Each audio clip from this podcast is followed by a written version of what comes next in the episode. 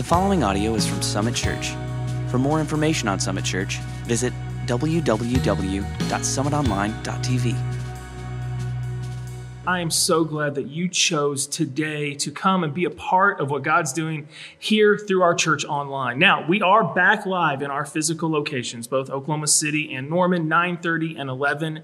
But I just want to say thank you to you, uh, to you church one, for being responsible and engaging online, even though we're open. And then two, just for your generosity and your faithfulness over these past two and a half months. This, this has not been a season that I think has been really easy for any of us, but you have navigated it so well. And I'm thankful for who you are and what we are going to do because of what God has positioned us for. And I believe that we're positioned to see our community more than ever open their eyes and open their ears and hopefully open their hearts to some massive change. Because as we came back this week in, into the church offices, our, the first time we were in were, were Monday on June the 1st. And what we did was we spent two hours somberly praying because our country's in chaos right now. The senseless killing of George Floyd, the the aftermath of that. It's brought, it's brought some good dialogue, but it's also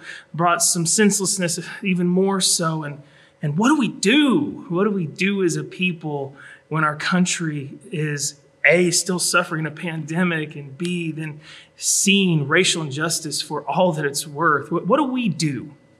And when I brought the staff together, the, on Monday, one of the first things I said was, you know, I think one of the things we can do is pray. We can pray and, and we can unlock the power of God, and that's something we need to do. And what I had them do is something I do. Uh, if you've ever come forward during our prayer and response time, I'll ask a question. If, if you're having trouble articulating what it is that, that you want God to do in your life, I'll just say, hey, if in the next 30 seconds we prayed a prayer and God answered it right now, and God answered it right now, what would you pray for? What would you ask Him to do?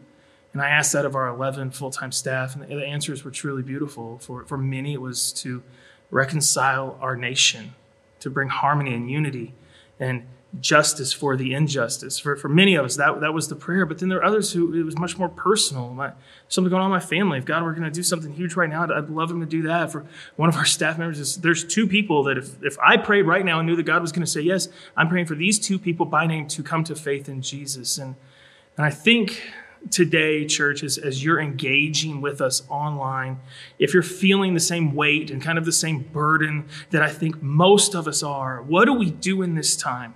I think prayer is one of the most profoundly powerful things that we can use in our arsenal to help create change. And it's so fitting that in our study through the book of Philippians, I think this is our fourth week now, uh, months ago, we lined out the verses that we would be in today. And we're in Philippians chapter 1, verses 9 through 11, so just a few verses. But they record Paul's prayer. Paul's the author of the book of Philippians. They record his prayer for the church in Philippi, a church that he loved, a church that was also going through their own trials at this moment. And after he'd said how thankful he is for them, he offers up this simple prayer. But if you're wondering, what would I pray right now for our country? What would I pray right now for my family? What would I pray in this moment if I knew that God was going to say yes? I think we might be wise to steal every single word that Paul prays for this church in Philippi. They're profound, they're timely, they're important, and I hope today that through the Holy Spirit we will get this and that this prayer will create change and bring healing to our land. Paul in Philippians chapter 1, verses 9 through 11 says this This is my prayer, that your love may abound more and more in knowledge and in depth of insight, so that you may be able to discern what is best. How desperately want to know that. So that we may be pure and blameless for the day of Christ they will be filled with the fruit of righteousness that comes through Jesus Christ, and that is for the glory and the praise of God. Paul's prayer is so fitting. Church in Philippi, Summit Church, our nation, I pray that our love will abound more and more. What do we need right now more than love? My thought is nothing so that our love would abound more and more. Paul's already stated, okay, that, that their love, the church in Philippi, is great. It's great for him. He talks about that in Philippians chapter 4. They sent this huge gift to him. He's thankful for their love. We see that they are a generous church in Second Corinthians. They, they sent a love offering to the church in Corinth, even though they themselves were in a famine. They were in a financial crisis, but they said, hey, we don't have anything anyway. Let's just give. Let's be generous. So their love is exceptional. We already have seen that. We've talked about that in the previous weeks. But now Paul's saying, here's my prayer. Here's, here's what I want. If God's going to answer it right now, I just want your love to abound and to grow more and more. Now, what is what is the word abound? What does it mean? How, how, do we unpack that? I think that's important. It means to exceed, to make more, or to have excess. So he's praying this. Your love is already great, but I want it to exceed. Uh, some kind of numerical standard. If this is the line, I, I want you to go above it. I want there to be more. I want you to make more of it. I want there to be this abounding of love. Make more of it. Have an excess of it. I want you to be able to love with an overflow. I, I don't want you to be dry in this. I want your love to exceed everyone's explanation, everyone's expectation. I want to see your love exceed what everyone would want. And this kind of love, this kind of love, it will impact. It will strengthen the church. It will transform our communities, and it can. It has the potential to change our world. Paul prays for this abounding love, more and more of this abounding love. And, church, can I just say, we need this now. If God were going to hear our prayer and say yes to anything we asked, more love, I think would be a fitting prayer. More love in this season. And now, what Paul's going to do is he's going to give kind of some steps to see this abounding love grow in our lives. I love when there's steps, it helps me see it. So let's just kind of start to build the staircase right now. For your love to abound more and more, you need to grow in knowledge and in discernment. That's Philippians 1 9. So let's read it again. This is my prayer that your love may abound more and more in knowledge and depth of insight. Two terms there, two words, knowledge and depth of insight. The word knowledge there, specifically in the New Testament, describes knowledge of things ethical and divine. So here's what that means. I want you to know ethically what is called of you, those who call upon the name of Jesus. And then I want you to know and experience the love of divine, the love of God. If you're going to abound in love, there's going to be more and more of it. You got to know, one, what the Bible says about ethically loving others. How fitting. The only way we're going to know that is to know the love of the Father, the perfect love of the Father, the unconditional love of the Father, regardless of race, gender, creed.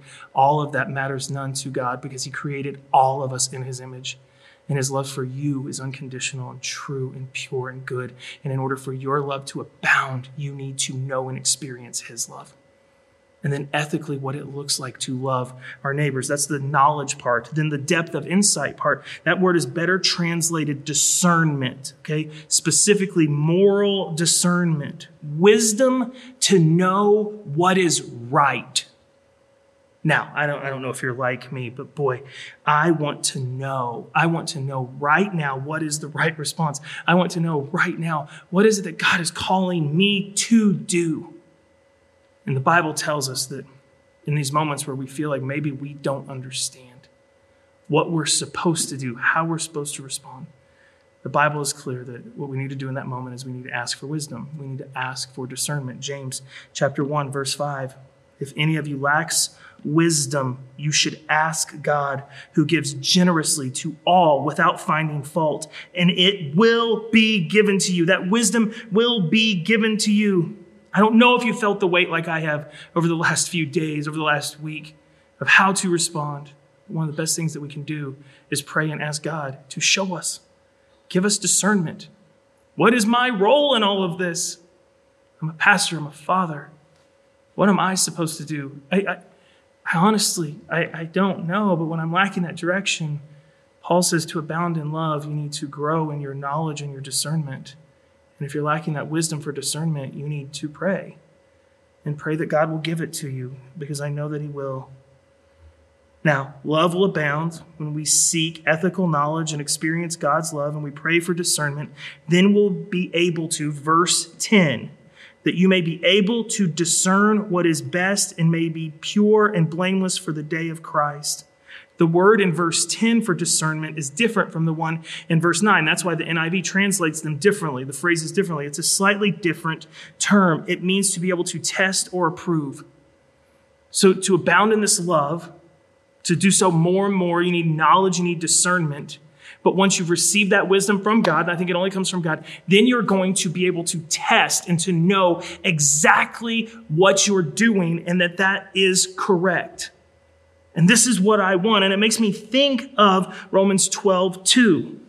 Do not conform to the patterns of this world, but be transformed by the renewing of your mind then and only then, once God has done his work, you will be able to test and approve what God's will is. And his will is good, pleasing, and perfect. To have the wisdom, the knowledge, the discernment, to be able to test your ethical and moral response. Not just in seasons like this, but I'm saying in general, in life. That is good. And what Paul says is that by you growing in that, the fruit of it will be you will abound in love.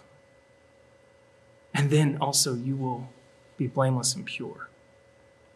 Not only before God, which is very, very, very important, but you'll be blameless and pure amongst the community without fault because your actions have been produced out of a wisdom and a love that comes from God.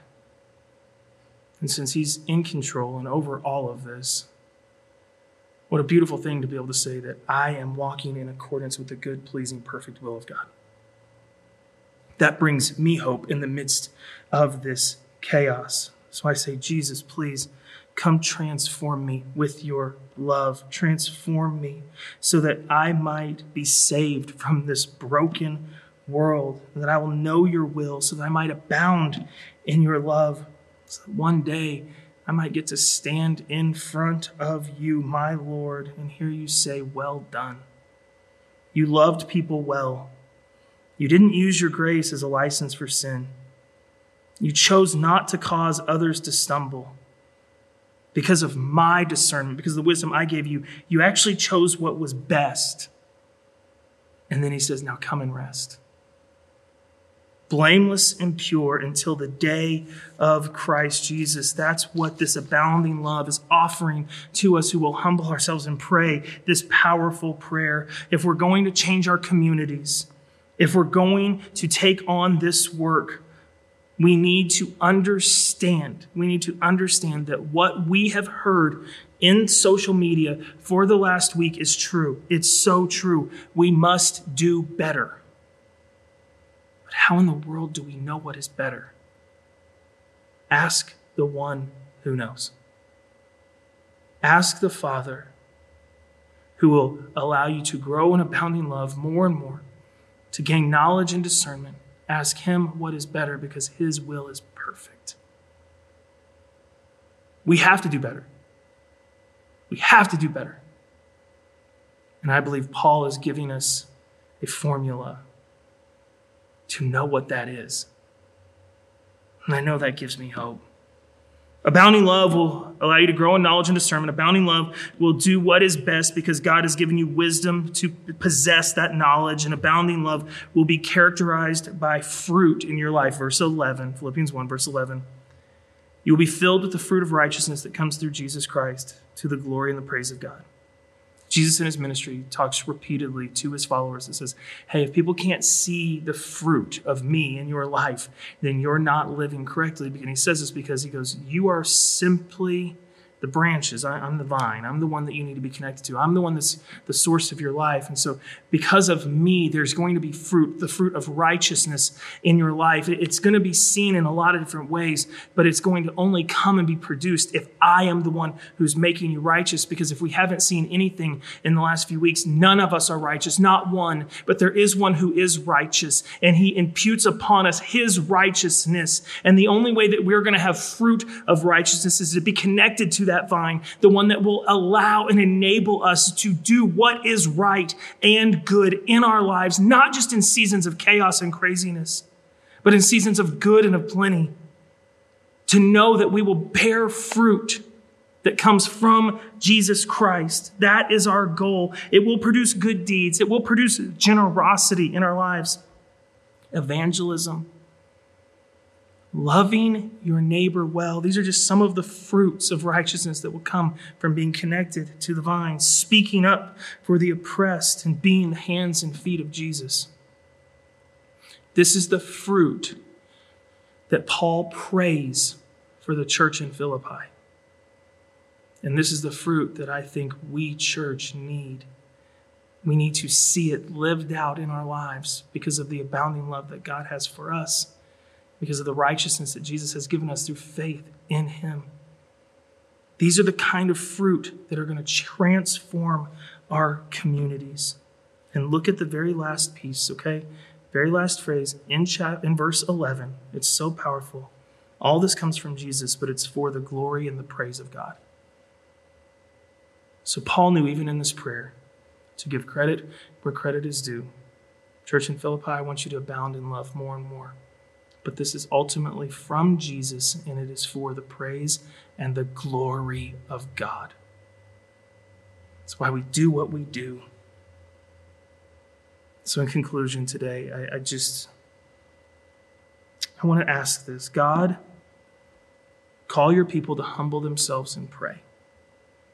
Call your people to prayer. For I feel like it is a justified response in this season. And when your people have humbled themselves and prayed, then you will hear their prayers from heaven and you will come and you will heal their land. That is the promise that you've given us. So, my prayer, my prayer for today, I'm going to steal it from Paul, that your love may abound more and more in knowledge and depth of insight, so that you may be able to discern what is best, so that you may be pure and blameless for the day of Christ Jesus, so that you may be filled with the fruit of righteousness that comes only through Jesus Christ. This is for the glory and the praise of God. Church, how do we respond today? Abound in love. If that is impossible, then that's probably because you have not experienced the abounding love of Jesus Christ. And can I tell you today how much He loves you and how much He desires for you to call upon Him to come and heal you to come and restore you and renew you and transform you. Pray that the people of God will abound more and more. If you haven't been praying, then start to pray. This is how we respond. Pray that our world will learn to abound in love. And say with me, Jesus, we need you. So come, Father. Hear the prayers of your people as we humble ourselves and ask you to come and heal our land. Move in and through each and every one of us. And help us today to abound more and more in love. Your love, the love that our world needs the love that each of us need, and the love that has the power to transform. Come and do that in the name of Jesus for the praise and the glory of you, Father. Amen. Thank you, church, for joining us today. We love you so much. When you're ready, we'd love for you to come back and join us in our four walls. But until then, go be the hands and feet of Jesus and go show abounding love to all those that you come into contact with.